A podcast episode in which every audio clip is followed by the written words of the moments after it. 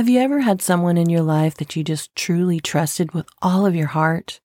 You knew that you could count on them and you knew you could always go to them with your problems and whenever you were just in tears. Have you ever had that?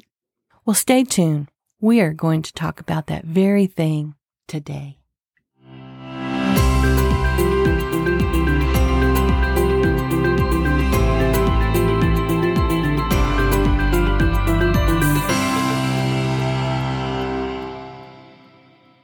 All of my life. When I felt down, when I was scared, whenever I lacked confidence, when I was in tears, I could always count on my daddy to come and talk to me. He made time for me and he listened. He listened. He listened more than he spoke, but just having his presence around me and then when he spoke, he always had encouraging words for me. He didn't put me down. He didn't he didn't talk down to me. He he spoke to me with such love. And when my daddy passed away, oh, I missed that. I immediately start thinking about him and how I want to talk to him and but one of the the best gifts I think I could ever receive is the fact that I pretty much already know what he's going to say because he's spent a lot of time listening to me, knowing me, loving me, and then giving me his word. It's just so priceless. So today we are going to talk about faith in the command, the command of the advice. You know, our scripture from for today comes from John chapter 10, verses 17 through 18. Therefore, my Father loves me because I lay down my life that I may take it again. No one takes it from me, but I lay it down of myself. I have power to lay it down, and I have power to take it again. This command I have received from my Father. In our book, Think Like Jesus 40 Days to Creating a Miracle Mindset, Chad Gonzales writes Jesus had so much trust in the Father that he was unrelenting in his mission to fulfill it, no matter what the natural circumstances looked like. God had given Jesus the command of giving his life for the world. However, God never gives a command without also giving the power to fulfill the command.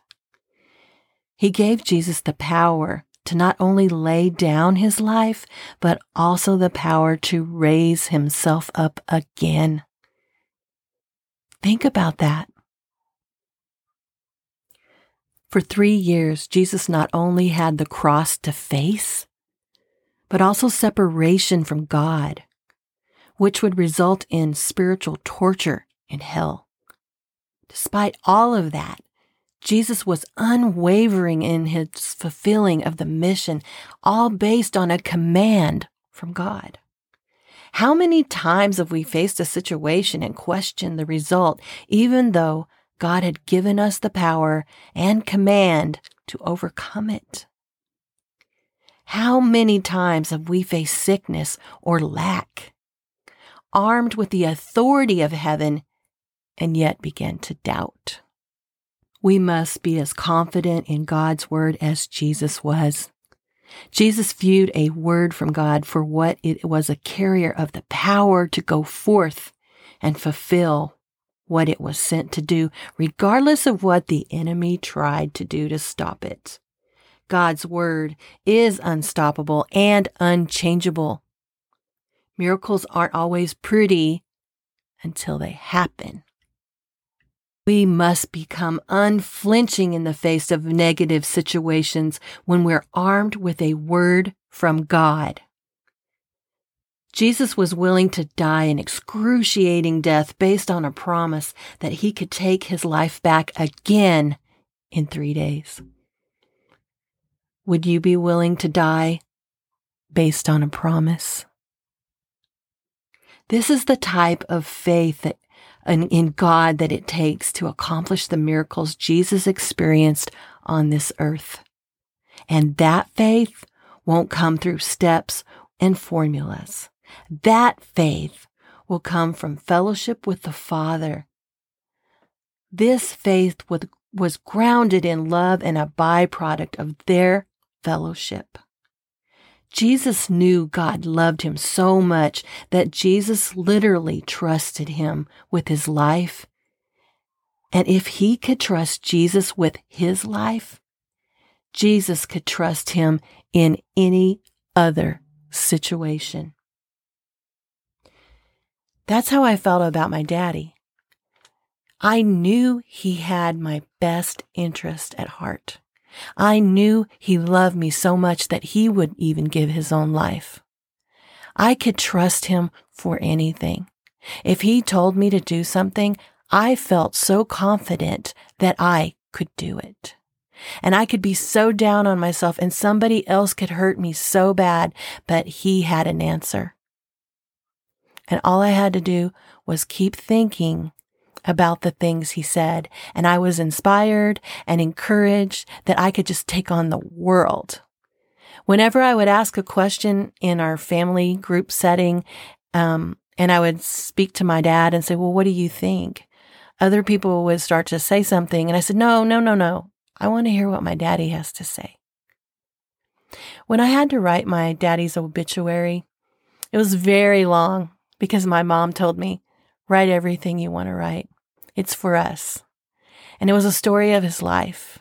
And what I realized is no matter how many things came up against my daddy and, and no matter how imperfect he was, I realized that my earthly father was so much like my heavenly father. And if I can have that faith and that trust in my earthly father, I surely can have that in my heavenly one. The confession for today is I'll stick with the word regardless of what the situation looks like because God's word always comes to pass when I act on it in faith. Today's scripture reading comes from Philippians chapter 2, verses 5 through 13. Think of yourselves the way Christ Jesus thought of himself. He had equal status with God, but didn't think so much of himself that he had to cling to the advantages of the status no matter what. Not at all.